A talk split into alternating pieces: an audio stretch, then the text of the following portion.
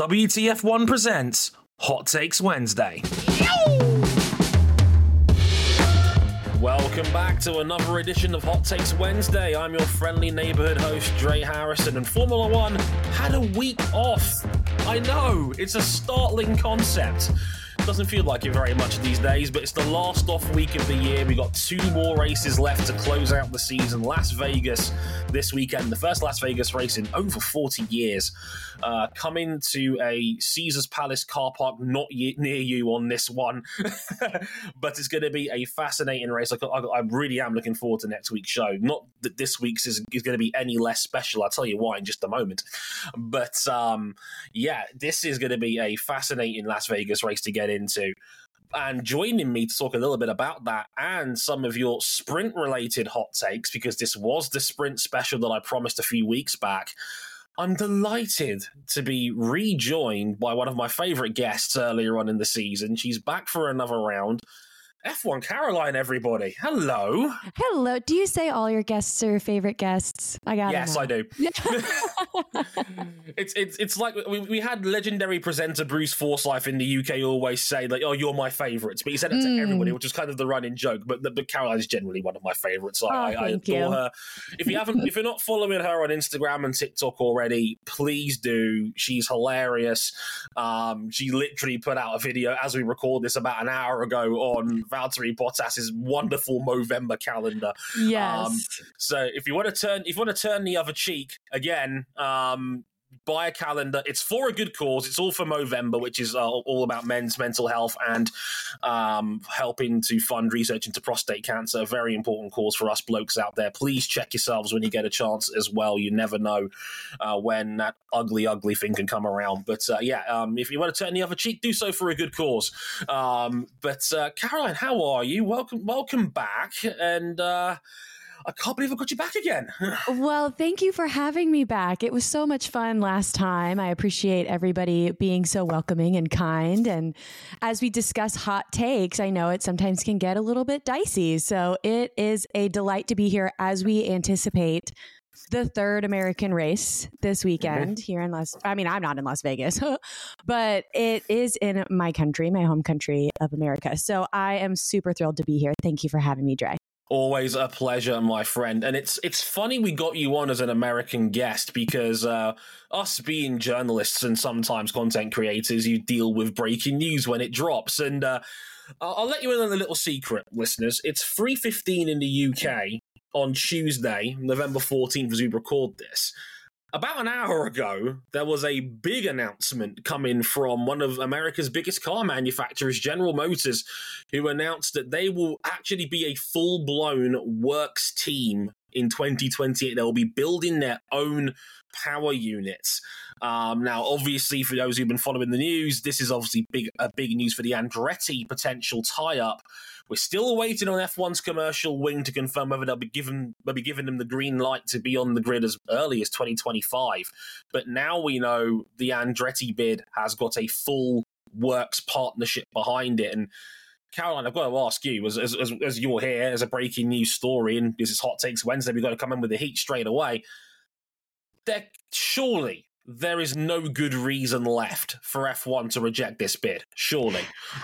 I agree. And honestly, I didn't even think this needed to happen in order for them to have a irrevocable decision. I think it should happen. I think it it's well on its way. I think this is just the cherry on top, if you will. I think it's really exciting as an American to see some more representation within the sport and to see kind of this last push of get it get us in there um because as wonderful and fun as it is to have logan in there and have haas have some you know representation here as well within their corporate side i think that I mean, every country wants to see more of themselves in this wonderful, beautiful sport. So I won't apologize for that, but I do sympathize with everybody else around the world who probably would also like to have that seat. But USA, USA, USA. so excited for General Motors. It's really great. What do you think? I'm all for it. I mean, like like I said, this wasn't like me coming around after sitting on the fence. I've all been for an 11th team. I, I've always believed that there's no good reason to not have an 11th team if you want it. I know the teams are petrified about losing their slice of the financial pie, mm-hmm. um, having having it go 11 ways instead of 10, but it's like going into a Pizza Hut and saying, "No, I only want the medium pizza and not the large." Like, yeah. like if, if if you like if you're hungry and you want the large pizza, order the large pizza because as far yeah. as I'm concerned, you're adding value to the sport immensely. You got arguably the biggest brand name in American motorsport in Andretti, huge presence in IndyCar and other series like IMSA. They're going into the WEC very soon as well. If you're in, if you're if you're a sports car fan out there, they have Formula E presence. They just won the Formula E World Title yeah, with Jake Dennis as, as, as well. So they're the biggest name in American motorsport, I would argue, in terms of brand name. And now you've got a full US team in every department. It's a US brand built in in in the USA, US owned, and now we've got a US manufacturer deal alongside it. I, What's not to uh, love?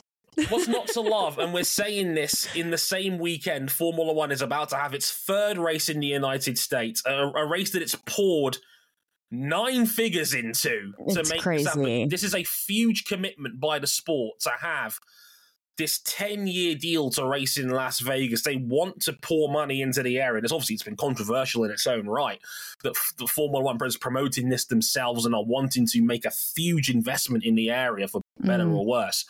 You cannot sit there and tell me with a sport that is going hard for the US right now in every way that it now wants to reject a full blown US factory team.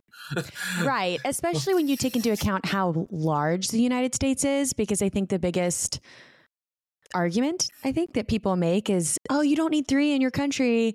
I'm like, oh, well, it's it's not easy to get from where I am to Las Vegas. It would take you know it take a really long time to get there. It's actually easier for me to get to the Mexico Grand Prix than it is for me to get to oh, the wow. Vegas Grand Prix. And so I think that it with it growing in the US, it only helps to have more here. I actually want to give a little shout out to my friends down under because I think with mm. their country being so big as well, they deserve to maybe have more than one in Australia as it's growing in interest there. And they go all the way there anyway. Right. Might as well and, and now we're getting into something else entirely. But I say all this to say, yay, yay, yay. This is so exciting. uh, I think it's great for not only the Andretti as a corporate entity, but also as the family that they just have that legacy in motorsport. It's it's exciting to see that American pride really shining in this beautiful sport that's growing so much in the United States. So, yay. It's not like it's not like you've got another home Grand Prix to start to start flouting that up over the next few days or anything like that. No, no, we're playing no, nice no. and subtle, but no, we're all for it here. So let's get back to our regularly uh, scheduled uh, broadcast, I guess you could say. Um, because as promised a couple of weeks ago, this is a sprint special of Hot Takes Wednesday. The first three kind of takes, you, will see what I mean in a minute, are all based around the sprint. We just had our last one of the year in Brazil, sprint number six of the 2023 season. Um, and as it always does, it generates a lot of debate about whether they should keep them, whether they should get rid of them, whether they should tweak the format. Um, um, and we'll get into a little bit more of that in just a moment. But in case you're new, and this is your first show, because as I always say, every podcast is somebody's first. Here's how Hot Takes Wednesday normally works. You, the fine WTF1 audience, send in your hot takes. You can do that via Twitter um, at WTF1 Official. I still refuse to call it X. Um, look out for the Hot Takes Wednesday post every Monday morning slash afternoon, um, whenever it pops up, and you can send in your takes. That way, you can also DM me on Instagram, Dre Harrison WTF1. You can DM me on there if you like as well. I do read every single message, um, I promise. Um, or you can email us at contact at WTF1.com via email. All the hot takes you send, just, just, just leave hot takes or some sort of reference in the contacts box and they'll all get forwarded to me. And there's a couple of bourbon sent in via email this week, so that's useful as well. Once I select these takes. Me and my guest, in this case, the lovely Caroline, will go back and forth a little bit on that, and then we'll score them on a scale of one to five. One that we strongly disagree, and five being that we strongly agree. I know Caroline's going to play on hard mode and only use the, the free rating once because I know what and then she's I'll change it. and then and then she'll Just change kidding. it because she makes her own rules on this damn show. so we'll we'll we'll see what we'll see what quirk in the rules that Caroline finds this time round of asking. So, Okay. Caroline, are you ready for another edition of Hot Takes Wednesday? I'm so ready and I'm so excited. Now, before we unleash the latest round of hot takes, I've been playing F1 Clash in my downtime recently, and in their latest update, they've added my favourite driver of all time, the great Michael Schumacher. With seven world championships, 91 career wins, and 68 pole positions, Michael is without question one of the greatest of all time. With a ruthless determination to win at all costs, blistering speed, and most famously representing Ferrari's Scarlet Red, he became a true legend of the sport. And now you can experience the same in the F1 Clash, as Michael is one of the game's eight new featured legendary drivers. Legendary drivers can now be unlocked by playing the newly introduced Collection Milestones reward track and amassing collection points. The track rewards players for upgrading their existing drivers and components, so the more they upgrade, the more rewards they can unlock. In order to unlock every legendary driver, all assets will first need to be upgraded to the max level. Other legendary drivers like Alain Prost, Felipe Massa, Sir Jackie Stewart, and more are available, with even more legendary drivers coming in 2024. So if you want to experience the new wave of legendary drivers, download F1 Clash today. The link is in the description. You and me both. Now, right now, I've got to explain something a little bit quickly here. I asked for sprint related hot takes a couple of weeks ago. You did not let me down, audience. Um, I got over 30 of them. Um, Wow. I, I- I got a ton. So forgive me on this one, listeners. I can't give you all the shout outs. I, I've have a, a lot of them were very similar. They were very in depth, very detailed, and I loved that. And it was fascinating to get a general perspective on on what you guys thought. So here's what I've decided to do.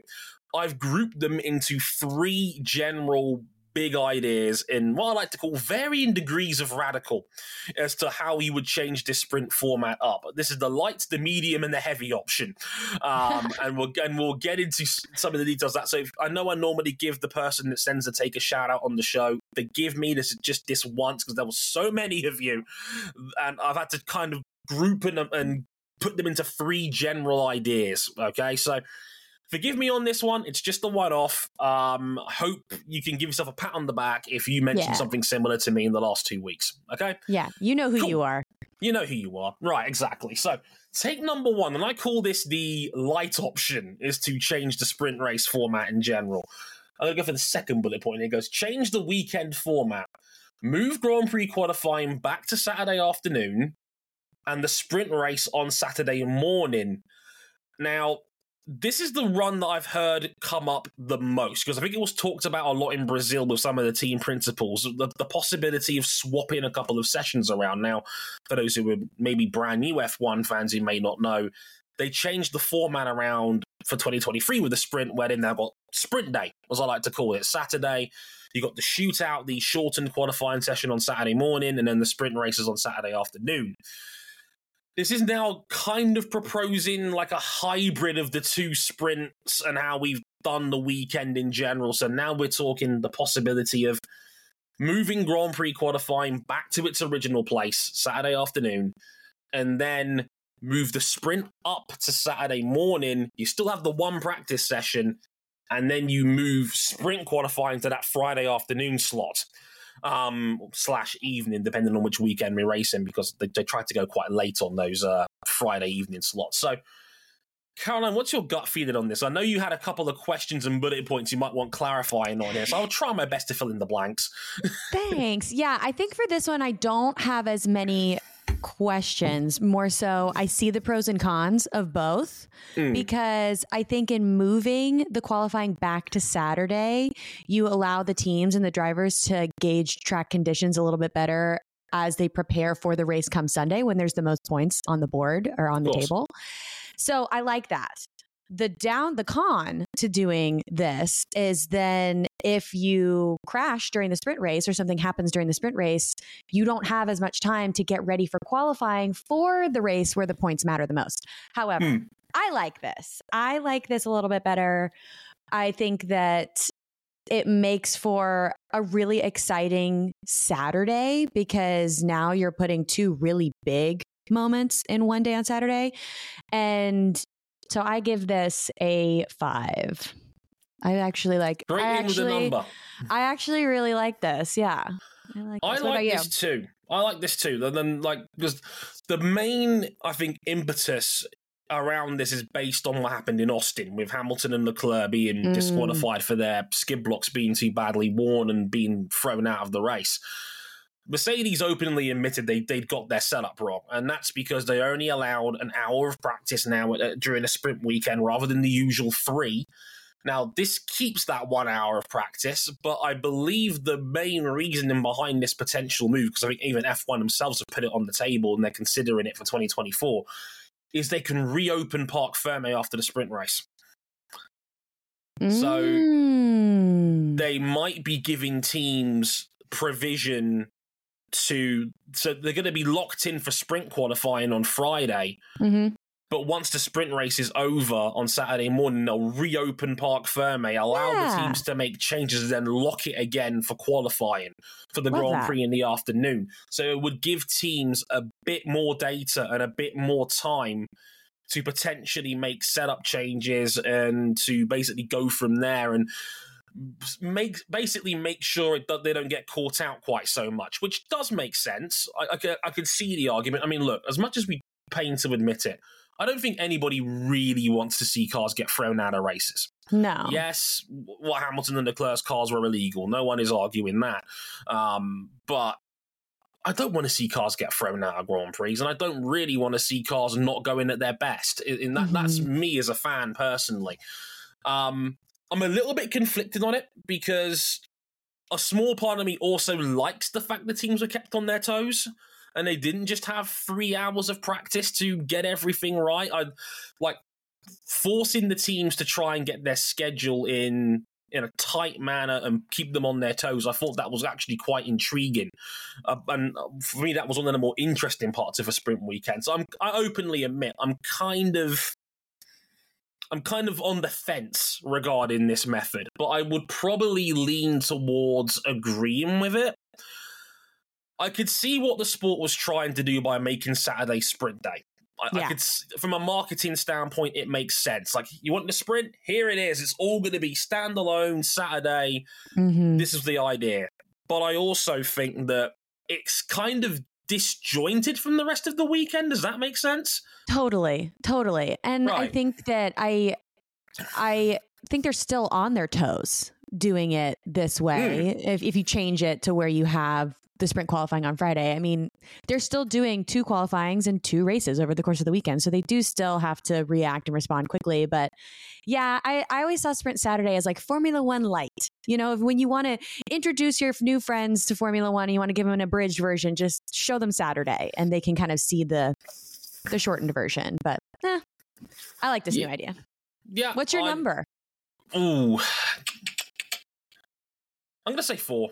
I okay. think I, I, I can't. I'm not, going to go all the way over five because, like I said, I think that reason of keeping teams on their toes a little bit. This is a good compromise. Like yeah. you, you, still you get a little bit more than that one hour of, of practice that we get with the conventional weekend format we've got now. You mm-hmm. get you get sprint qualifying, which you know is about an extra forty minutes of running, and you get um, the sprint race itself, which is a third of the race distance. So you get an idea. You get certainly get more of an idea than what you, what we had currently. And yeah, I think putting the slightly less important sprint qualifying on a Friday night, it's still better than having an FP2 in that slot, in my opinion, from an mm-hmm. entertainment standpoint. I think it's a good compromise all round. So I would actually say four on this one. Um, I, I'd be okay with that switch, certainly. I still think it's a little forgiving for the teams, but I, I, I but but I still think it's quite fun. Right, let's up the ante to what I call the medium option. Uh, and uh, this is the medium option, and uh, this is one that's always been floated around. It's currently a part of the F1 support series ladders. If you're a big F2 or F3 fan, you'll know exactly mm-hmm. what I'm about to say here. Um, would it kill me if I said reverse grids at this point? um, and it's one of these things where I know the teams are going to be like, hell no. If you're one of the big teams, I hope in hell.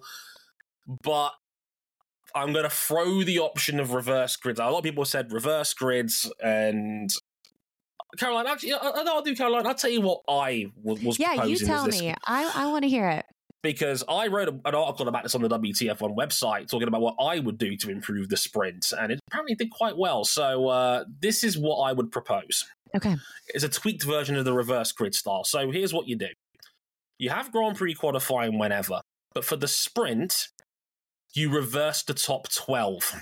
Mm. You reverse the top 12 on the grid. Now, I've, I've said 12 for a reason, right? I don't want people going to Q3 and then immediately tanking it so they can get sprint pole guaranteed. I'm not a fan of that. Ooh. And I think some people said to me 15 as well. And I was like, well, 15 sounds good. But again, people would just tank Q2 to guarantee yeah. sprint pole.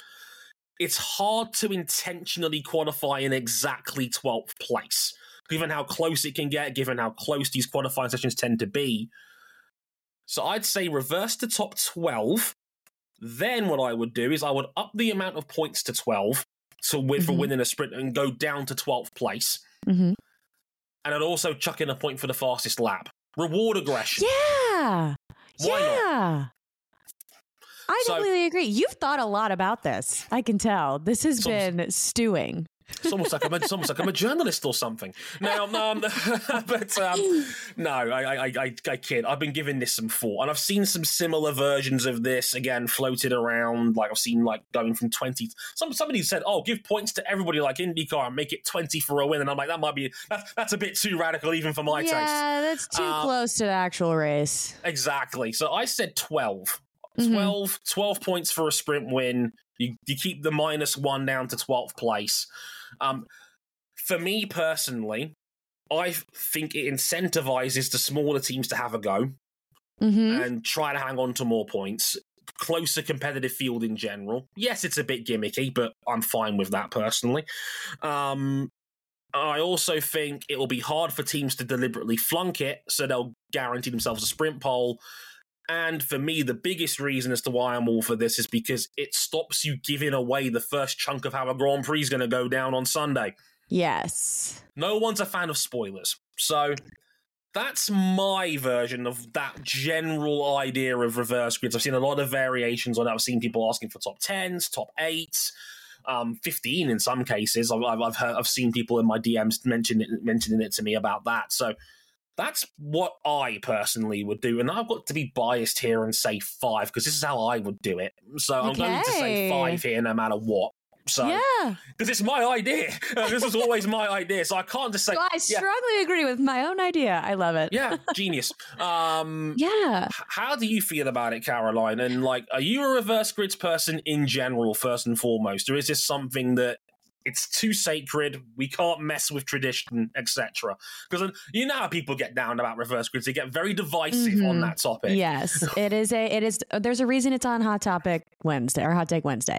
So I, I want to look at it through the lens of your idea of the mm. top 12 because I really like that. I think it cuts out some of the loopholes. So I'm just going to jump straight there to top to sure. reversing the the top 12. I like it under one condition that nobody has any power over, which is where we start to see the field start to narrow. Because I do think even if you put Max Verstappen P12, he is still going to win. Because. the car is a rocket ship right now and yeah. it has been all season. And so I think it would be really, really fun to watch and you would see some really great racing and battles. And I want there to be that question mark of, well, who's going to win? It could be the person that starts P3 because they finished P9 in qualifying. But I feel like all year long, if they had had this going, we would still see Max in first. and probably Maybe Not. I mean, think, think back to Qatar. Max okay, that's start. the outlier. That was a whole hot mess because I almost brought yeah. up in the last hot take. I was like, should they have had more tires in Qatar? All of Qatar, mm. honestly. Whoever's idea was to make Qatar a sprint weekend was not maybe the best choice. Not the brightest. However, no. And that's okay. We learn. We move on and we learn. Um, but yes, I remember going into Qatar. I was like, this was not the one to choose to be a sprint weekend. So that's a tough one. I think to it was just a whole it was just a hot mess. But mm. I think that having the sprint week weekend has been really fun to see some of the teams like McLaren doing so well and seeing results. Mm. And so I like this reverse grid idea. In like two years, when the rest okay. of the teams have caught up to Red Bull. That's what I so, think. So you're hoping, in a sense, and this, to be fair, this is not the format's fault. Let's let's point that out. But yes, you think this is something to push for harder, maybe when the field is a bit more competitive. Mm-hmm because that's the beauty of it in Formula Two is that the field yeah. and the cars are so competitive, and so you get to They're see the, yeah, the racers, so. right? So you get to see the real heart of the racer, if you will. And I think every single one of these drivers on the Formula One grid have the heart of racers, and but they don't have equal cars. So when you start to see the cars, I mean, can you imagine if they had done a reverse grid in 2021? That would have been bonkers. Well, we, we got we got the biggest outlier for that in Brazil that year when yes. Hamilton started from the back, whacked a new fresh power right? unit in, and then carved his way through three quarters of the field in 24 laps. Mm. Look, I'd be lying to you if I didn't say it was entertaining. It was, an awesome. enormous outlier, but yes. um, it was fun. I can't it say amazing. it wasn't fun to watch. So yeah, I think that I think there's some way you could argue in both uh, in, in both sort of camps on this one that yeah. Mm. A dominant car is still likely going to do well, as it should, if it is yeah. it's a dominant car for a reason. But I also think that jumbling up a grid that's more competitive is only going to be more fun. Like overtakes are going to be harder to come by. The good teams, I think, will, will still rise to the top, but I think it also gives more of the lower end teams more incentive to compete because I remember Logan Sargent talked about this in Baku, which was the first sprint weekend of the year, and I remember him saying the sprint's a glorified test session for us because we know we can't finish in eighth. Yeah. Which is what you need to get a point. Yeah. Um, if you're a team that's around 15th, 16th, 17th place, you're not going to pass nine cars in, in a third of a race unless something catastrophic happens on track. Right. So, yeah, I mean, I could see how Williams would look at something like that as a backmarker team at the time and go, well, what's the point in us going hard for this when we're probably not going to score anyway? So, mm-hmm. I I think it balances a lot of the issues out with the sprint. I think it gets rid of the spoiler problem. I think it it solves some of the entertainment issues of having a glorified preview of what's going to happen on Sunday. Yeah. And I think it also incentivizes smaller teams to have more of a go at it. So, yes. I'm going to say five because, of course, I am. Um, my, my ego is coming through on this one. Forgive me, listeners. But, um, Caroline, how do you feel about it overall? How are you scoring it? I'll give it a four under the condition of we're doing the Dre version of the reverse grid. It's not a complete reverse grid. And because I think that there's a little bit more development that needs to happen for some of the other teams in order for it to really hit home. So that's my four. Okay. Yeah, that makes sense to me. Right. Now, this is, I, I, did see this mentioned a couple of times. This is the heavy option. This is the, Woo! we're playing this game on extreme difficulty here. Um, the new game plus, as I like to call it. So th- this is something that I saw three or four people bring up. I think Magic emailed me was one of the people that emailed me this originally, and I was intrigued. So I'm going to throw this out there. How about we turn the sprint into a team relay race? And I was like, hmm. When I first read this, and I was like, I was like blown away by the creative thinking here. So here's what the idea was being proposed to me as you only have 10 cars on the grid, but it's a team race. So what you do is you have one car from each team start the sprint. Halfway through, you do a mandatory pit stop. So you bring it over the mandatory stop from the Grand Prix that we, mm-hmm. have to have. We've got to run two different compounds. You have a mandatory pit stop, and then you have the second car finish the sprint over the line, and then you would you would score the drivers equally, and you would give points based on where the team's car finishes. Um, this was wild to me when it was first proposed, and the more I think about it, the more I'm like, I want to get this on the show because I think this is fascinating. uh, I thought this is nonsense, and then I thought, oh, actually, um, in fact, um, yeah, I, I like the creativity. Um, mm-hmm So, what's your gut feeling now? Now you've had a chance to, to digest this, Caroline. This one I have questions for. Right, this sure. one I have. I need conditions clarified hmm. because hypothetically, if we're having all of the cars pit at the halfway point, that will be chaos in the pits. You'd probably so, have to have some kind of window. So, my question is Does it have to be at the exact halfway point? Or I almost kind of want to give the teams the option to put like one of their drivers in the car for one lap to fit, you know, to fit the quota and then having those options mm. to pit when they want to, but they have to pit at some point. Because the other thing that they could do is drive ahead. You know, this is this is something I could see Red Bull doing, putting Max in there for a really long time to get that 30 second lead and then throw Checo in to get the fastest lap on the last lap and then rah rah take it all home. You know what I mean? Yeah, so that makes sense. I that what that's one of my conditions.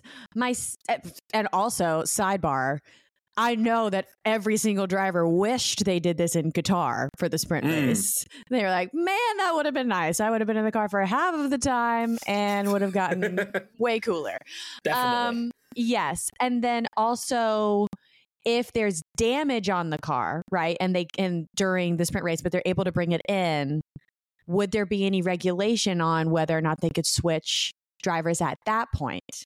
because the pit stop's mm. going to be a little bit longer when you're switching drivers. So that would that would be kind of like a I wonder I if it would be more like a situation where, because I don't think you can do like what Formula E used to do when they mm-hmm. had two cars per race. Mm-hmm. I don't know how much of that series you watch, Caroline, but back in the earlier days of that, oh, series, I remember. Had, yeah. yeah, you remember the driver swap. You had to undo the harness, run out mm-hmm. of the car mm-hmm. like a headless chicken, like get in the second car, make sure you're buckled yeah. in, and there was a minimum pit stop time for safety reasons for that very reason because it was right. chaos watching that.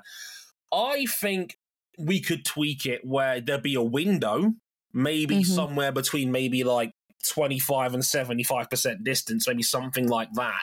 Okay. Um, and then, you know, maybe have it so the other car's already in the pit box ready to go whereas mm-hmm. the other one comes in and once once that the first car stops the second car can go mm-hmm. rather than having someone lift themselves out of a car take the driver's seat out put the new one in that sounds a bit too chaotic yeah um so maybe instead we could do it like that yeah. Okay. And then I have one other, I have an addition I want to add to the hot take, this hot take. Sure. Go for it. For one of the sprint races, every team has to have one of the drivers for the relay be their reserve driver. Ah, this is the one. This is right. I was hoping to. I, I kind of jumped the shark on this a little bit because we mentioned on last week's episode uh-huh. what what would happen if the sprint was for reserve and younger drivers oh. only. Ooh. And looking back on it, I should have really put it forward to this week, but I just I couldn't help myself. That's okay. That's um, a good one. Um, but that's not a bad idea. I mean, we I could like see it. we could see like I mean, we had five rookies in Mexico, like Ollie Bearman and Theo Pourchaire, Zach Hadjar. Yeah. Um, they were all in that. There'll be a ton more in Abu Dhabi. We're getting Felipe Drugovich back in the car. We're getting Pato O'Ward, the uh, elite IndyCar yes! driver. Woo-hoo. In McLaren will be doing Abu Dhabi's FP1, so that's always fun. We've had Alex Palou do them before as well. So mm-hmm. um, we've had big names and big junior prospects. And look, it's their own junior level that, that they're promoting, so it would make sense. If we can do that for the F1 Academy, why can't they do it for Formula 2? Mm-hmm. So again, I've heard I've heard worse ideas than this. Like I, I, I gave I, I, gave it a three on the show last week because ah. I was like, this needs a lot of legislation to make this work because you need uh, these drivers racing other series. There's often clashes. WEC, you know, in general, IMSA has a lot of clashes. IndyCar has a, has a ton of clashes in their calendar. Some of them race over there. You know, there'll be a lot of logistics to work out to make this work. But as a raw concept, what's your gut feeling on this? I like it with my little tweaks and clarifications because you would definitely need a pit window. And mm. oh, also, would they be required to do two different tire compounds? I missed that. I didn't hear a requirement. I did see. I didn't see any requirements on mandatory tires. Uh, maybe just okay. two pairs of softs would be yeah. fine. Yeah, so was- I like it for the sprint because then it also forces them to to use more softs, if you will. So then it kind of becomes a big tire potential issue. I right. like it because I think it promotes teamwork, which is what it really is all about. And I understand you have to have some competitiveness to move forward when you have two drivers on a team and to get better for sure. But mm. also, I think that there is something to be said for working together towards a common goal.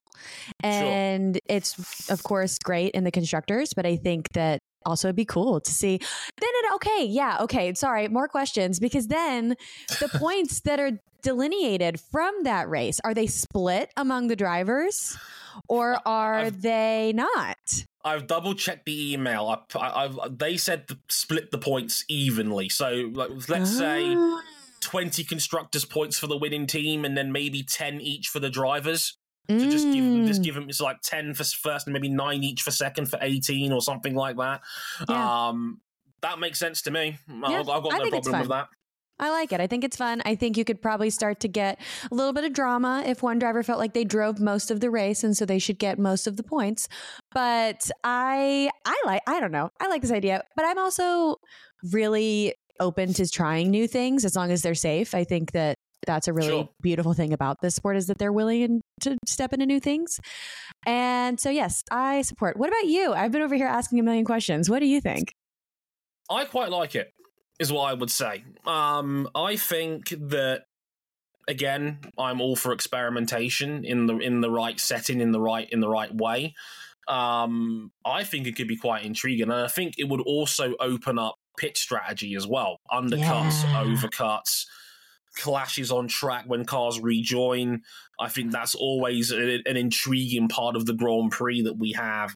And I think it would also potentially be more exciting than what we have right now, where you know what's going to happen. Everyone's going to be on the soft tire. Everyone's just going to run as hard as they can. That in itself sounds great, but actually can also be quite boring at the same time. Like it was like we saw at Austin, for example, where Max Norris tried to stay with him early on, but as the tyres got more and more worn down, Red Bull just got faster and faster, and mm. Max ends up winning by nine seconds. And, you know, Austin ended up great in the end as a Grand Prix, but the sprint, people yeah. were down on Austin after the sprint, yeah. and understandably so. So I like this for the most part. I think it would be fascinating to watch this come together and seeing how teams would approach it.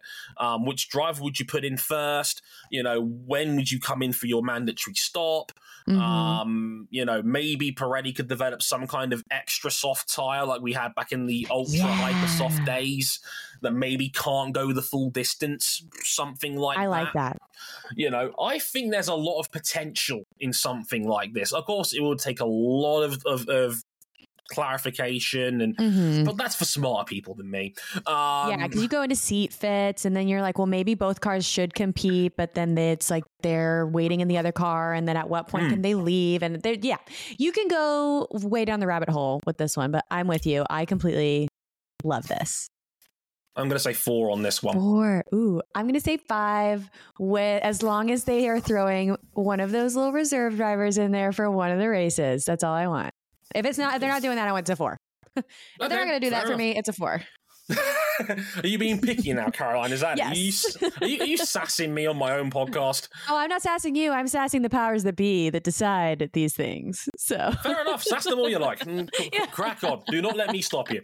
Uh, but that's the sprint-related special takes. Like I said, give yourself a pat on the back if you sent in something similar. I want to give These a special great. shout out to Madger as well, who emailed the show on he was the first person I saw that emailed the team relay idea that I saw. There's a couple of others that had similar ideas, but imagine you were first. I'm going to give you a special shout out. Thank you for emailing the show on that one. I thought it was a fascinating idea.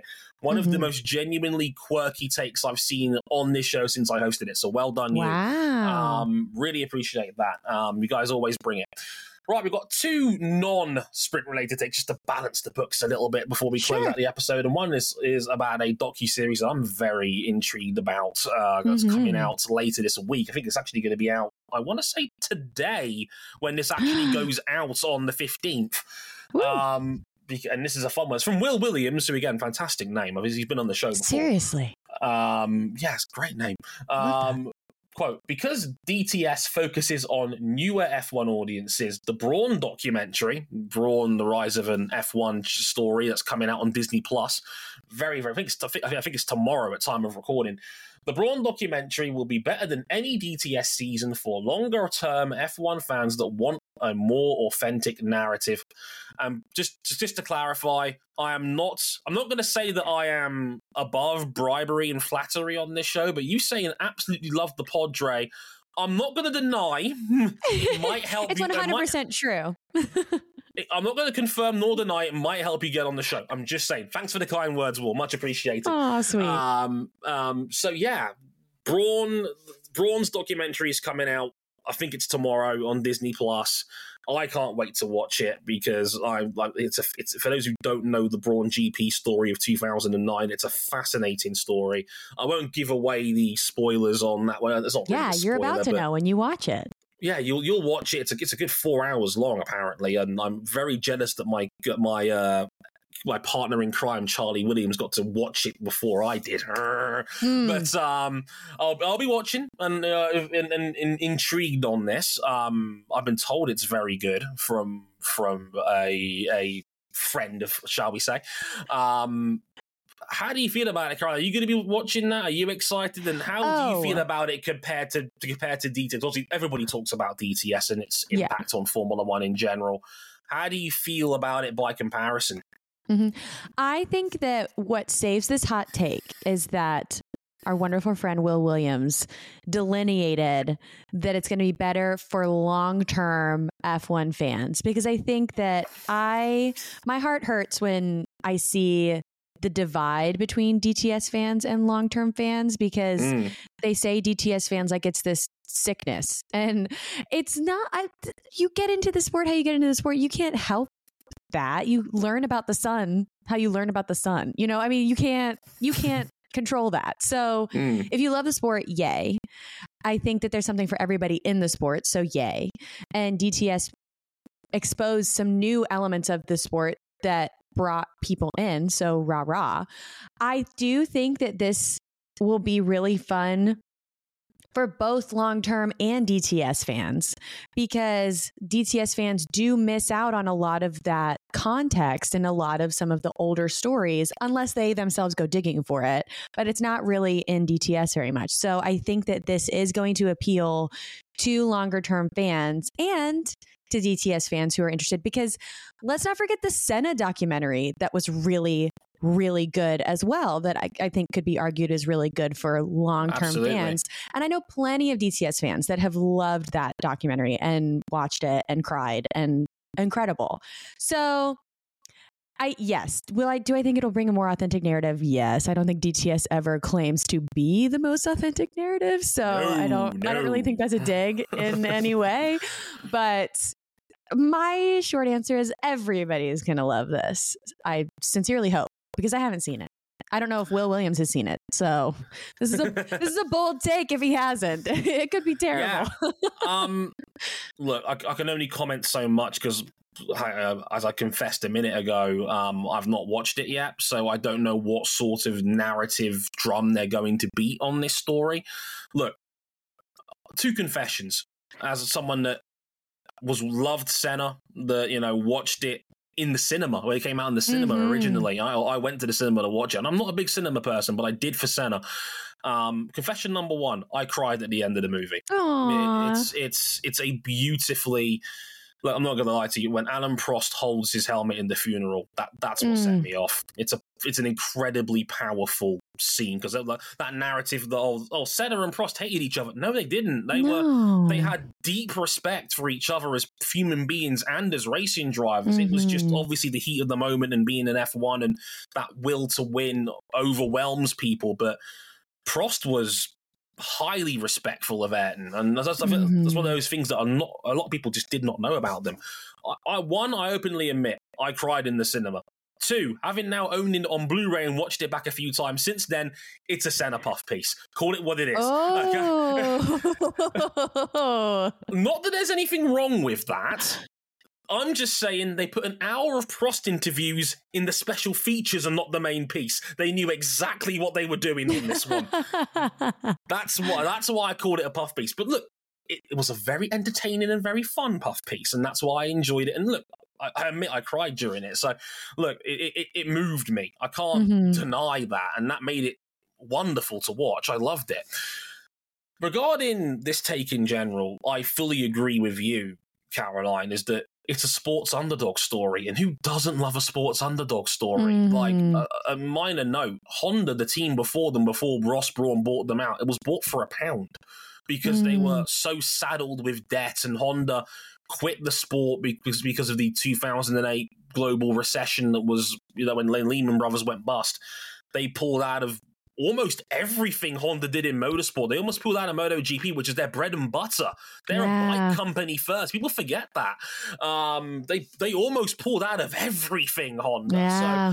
So, um, so yeah, this like it's an underdog story, and who doesn't love a sports underdog story? Everybody's got a favorite, you know. Everybody yeah. loves the Mighty Ducks or an Air Bud or you know one of those underdog stories, and I think it'll be great for everybody. If you're if you're a long-standing fan like I am, there's a bunch of interviews that were teased in the trailer with Ross Brawn, Pat Fry, Bernie Ecclestone, you know, Christian Horner, Luca di Montezemolo, former CEO of Ferrari.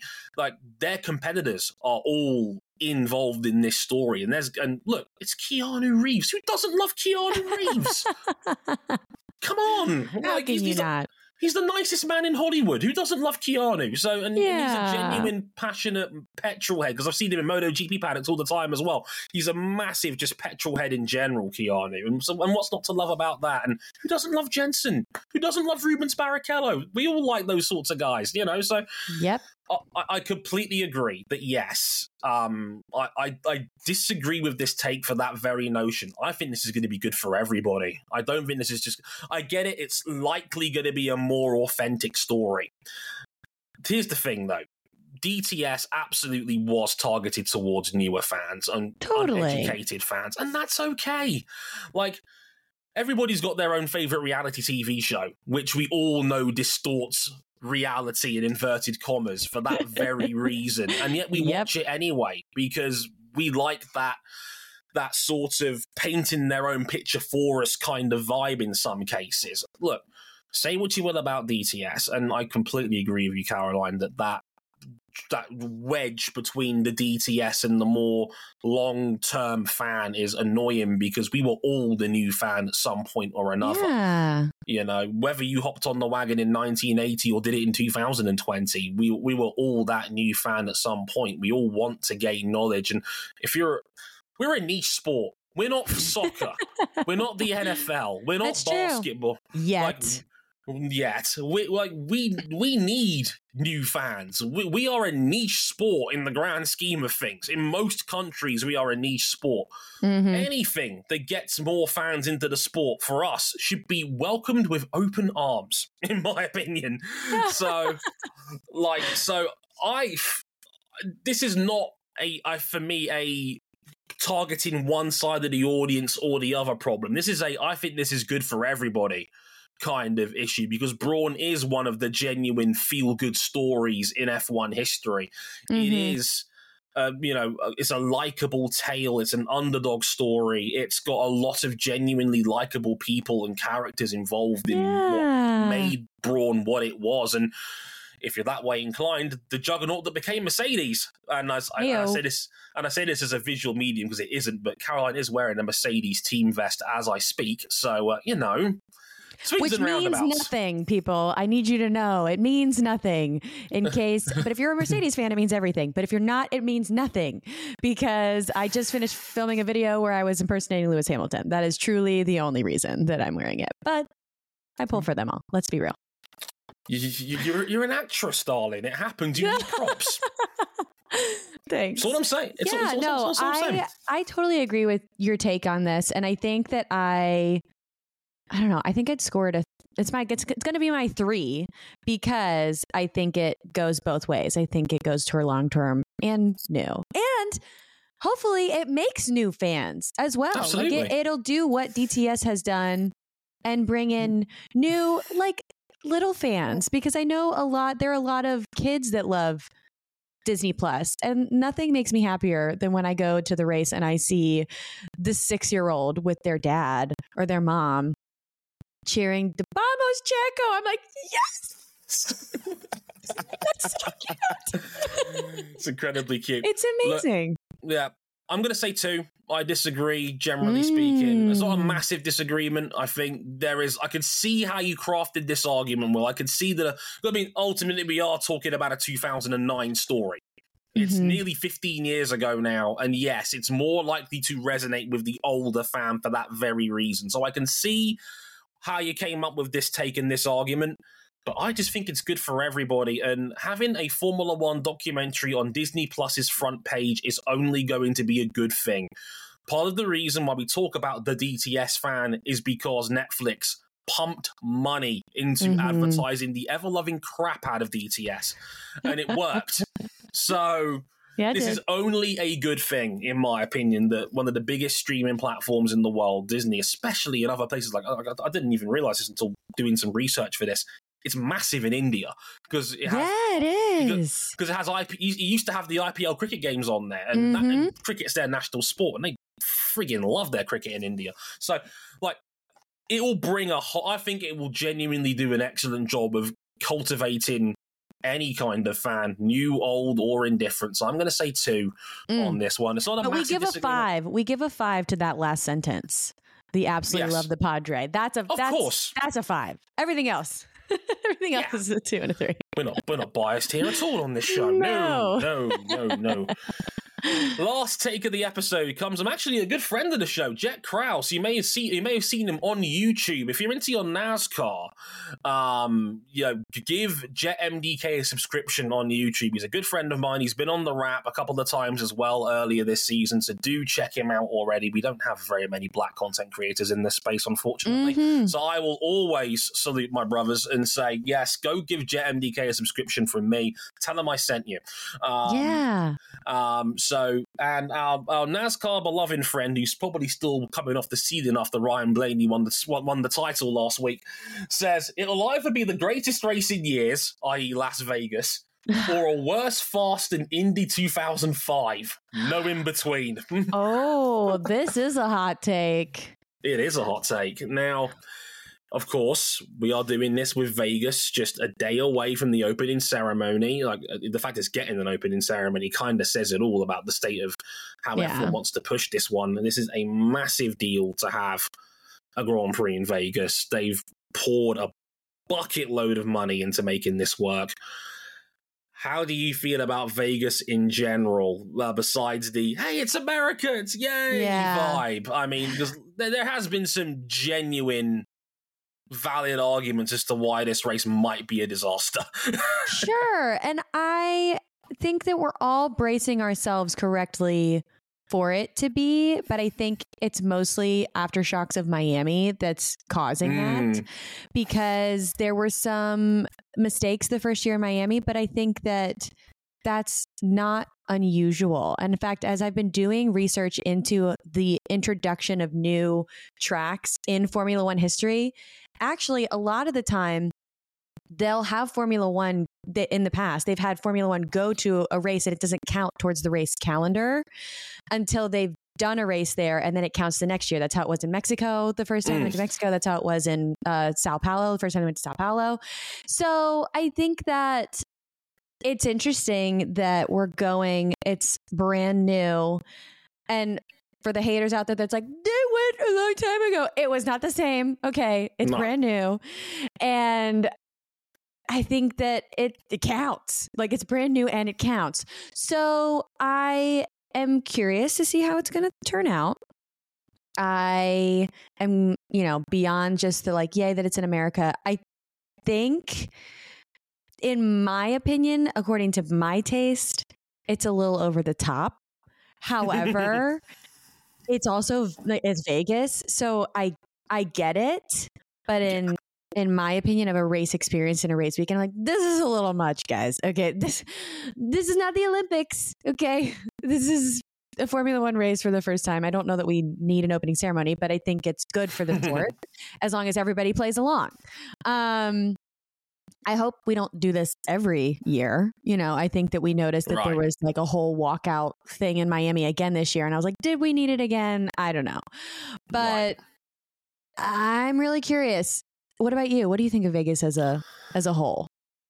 As I joked with you before we started recording, I am basically a closet American. I'm a huge fan of American sports. I'm wearing the Lakers jersey as I record this show with you. My girlfriend is American. Like it's Shout out to Gloria, we love you. Shout out to Gloria, we love you, Gloria. Um, but um, yeah, we're like me and Caroline are basically family friends at this point. It's it's, yeah. it's wild, but, but, but we love it. Um, no, I'd be I'd, I'd be lying to you if I said I wasn't mostly intrigued because as an as a closeted American, I love the pomp and pageantry of an American sports event. Like as a mm-hmm. guy that's been watching Super Bowl since he was a kid, I love that American vibe. I, I always have. It's fun. Um, I think a lot of people understandably crapped on Miami, especially this year. I think your mention about Miami aftershocks, I think, was absolutely valid. I think a lot of people. Mm Miami didn't really go to plan. They did sell out, but they had to slash some heavy discounts right towards the end of the weekend because they weren't going to sell out because they upped mm. the price for everybody. Um, you know, the intros of LL Cool J didn't go over well. I think the original plan was they were going to do them for six to eight races that season, and then they ended up oh. quietly scrapping them after the driver said they didn't like it. So yeah. uh, they got rid of it. Um, so they, I don't know if they'll do something special for Vegas instead. I don't know. We'll have to wait and see.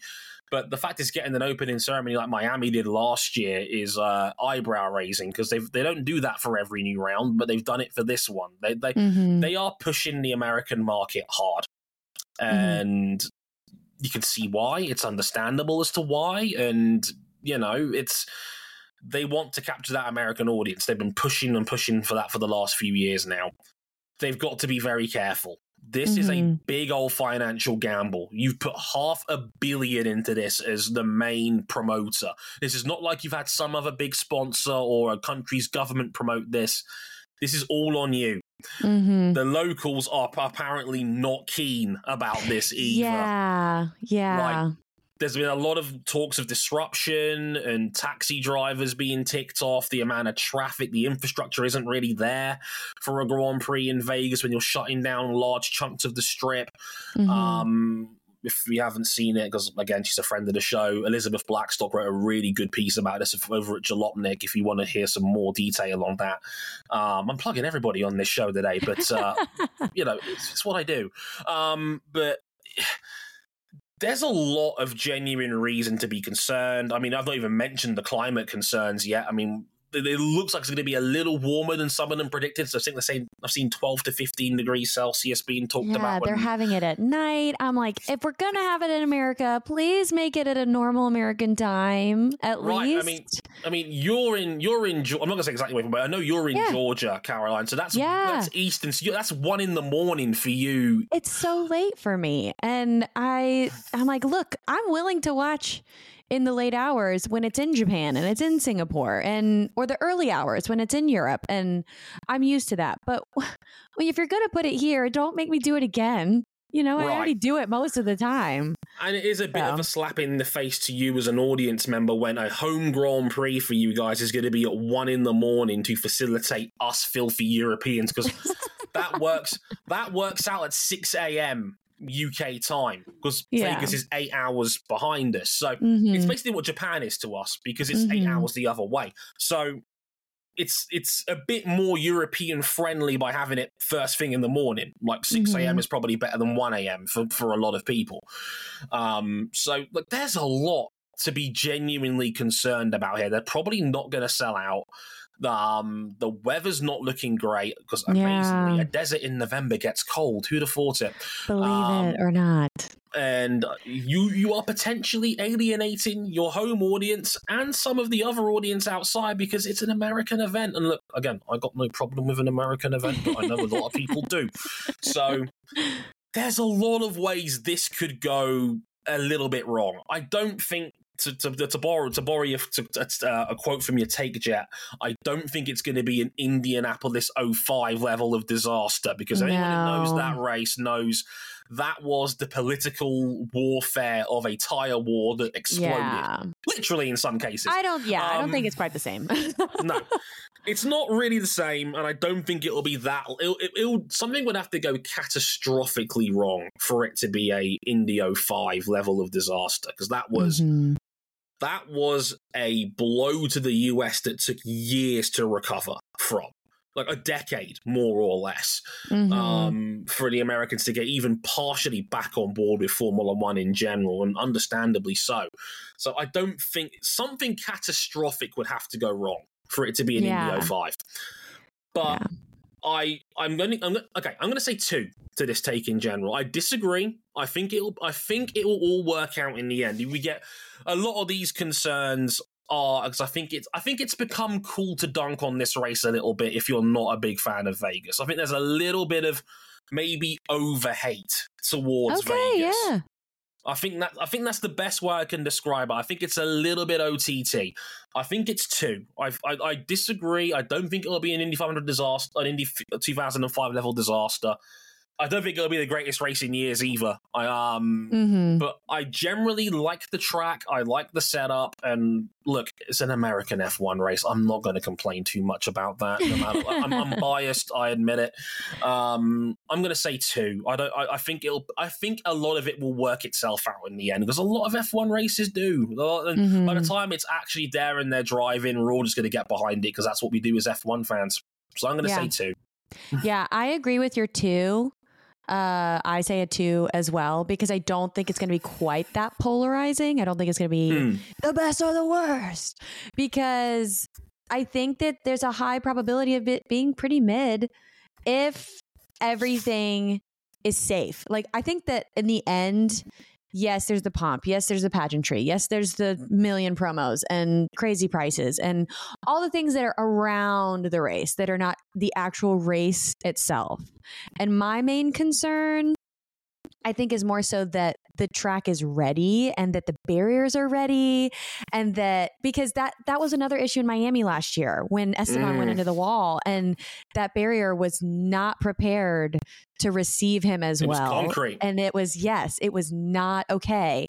And so I think my biggest concern and what I've kept my eye on really all year as they've been developing the strip and and track is I really hope everything is safe and sustainable and ready because you're going to inconvenience all the local people in Vegas for months on end for this one weekend for it to not be safe. Ugh. So mm. I give it two. I think that's the only situation where it would be horrible in any sense, as if there's something that's just really unsafe going on. But I also feel kind of bad for the drivers a little bit because I watched an interview this morning. I think it was with Charles and Carlos where one of the fan asked them, you know, are you guys gonna party afterwards or whatever? And Charles was like, we have to get on the plane right afterwards. Yeah. And I was like, that kind of stinks. You know, they got to keep it together all week and then they finish and then they got to leave. You know, you're there to have a good time and you got to leave. Now so. we've we've had the fortune, the good fortune of now both being in Vegas. The the, the oh, Harry yeah. Reid International Airport is tiny, and there's going to be a stampede to get out of there. It's true when you get to Monday morning, good luck to them. I mean, yeah, you're absolutely right in that as well, because I believe it's an 8,000 kilometer round trip from there to Abu Dhabi and then back to Europe to close out the year. That is exhausting. And, and, and, five races in six weeks to close out the season. That is. Uh, That's crazy. It's crazy. I can't wait for 2024 of our 24 race season that starts in February. Yay! It ends it ends two weeks before Christmas. Frig me. Yeah. Um, yeah. Oh God. But uh, that'll just about do it on this episode of Hot Takes Wednesday. As I always say on this show, Caroline, tell the good people where they can find you. Yeah, so you guys can find me on Instagram and on TikTok I'm the same handle on both, F1 Caroline. Also, uh, recently launched a Patreon if you want to get some of the insider detail. All the links are on my Instagram. Dre, where can they find you? no one's ever asked me to plug myself on this Come show. On, okay. Where can they find you? Okay, I, I, just this once, I will sheepishly say, if you want to follow me on Twitter, you can at Dre underscore WTF1. I'm on Instagram at Dre Harrison WTF1. Um, those are the two main places you can find me um, in general. And if you like this podcast and want to listen to a bit more general motorsport stuff, you can also find the Motorsport 101 podcast, which I host um, um, alongside my wonderful colleagues RJ O'Connell. You may have heard on the Mexico episode of the post race show the other day bit of a blunder on my part on that one because I thought Harry was on holiday when he wasn't. but ignore that bit. Um, there's, a, there's, a, there's, a, bit of inside information there for you if you've made it, it, through this far. But um, that's where you can find me. Um, we talk F1, MotoGP, IndyCar, and Formula E on that podcast. I do watch a lot of motorsport. I, I have no social life. So if you want to, if you want to follow me on there, Dre underscore WTF1 on Twitter, Dre Harrison WTF1 on Instagram. I am a I, I'm a I'm a diehard sports nut. So you, you're bound to find something we can relate to somewhere That's right. along along the line. So again, please check out Carol if you, if you haven't already. She's genuinely one of the funniest content creators we have there in Formula One. She's incredibly creative. She's a gem as well, and give her money. Give her money on Patreon. that, that, that, like support her. She's great. Um, and of course, Carol is of course welcome back anytime. We love her on this show. Um, so yeah, hopefully we, will be back after a good Vegas Grand Prix this week. Question mark? Yeah. Thank you so much for having me, Dre. And it's always, always a delight. A you are a treat to know and to call a friend. And I just look forward to the next time. Hey, maybe I'll see you in Vegas one of these days. I hope so. I mean, MoneyGram spoilt me enough earlier this year for, for the Japanese watch along. I would love to do it again at some point. So, Money, MoneyGram, call me. Um, I love it. You, you spoil me, my friend, as always. Thank you so much for, for listening in if you haven't already. We'll be back next week. And hey, if, if Vegas dusting, I'm sure the tapes will be even more spicy. So, hey, mm. everybody's a winner. But until next time, I've been Dre Harrison. She's been Caroline Smith. Thank you very much for listening. Take care. Sayonara.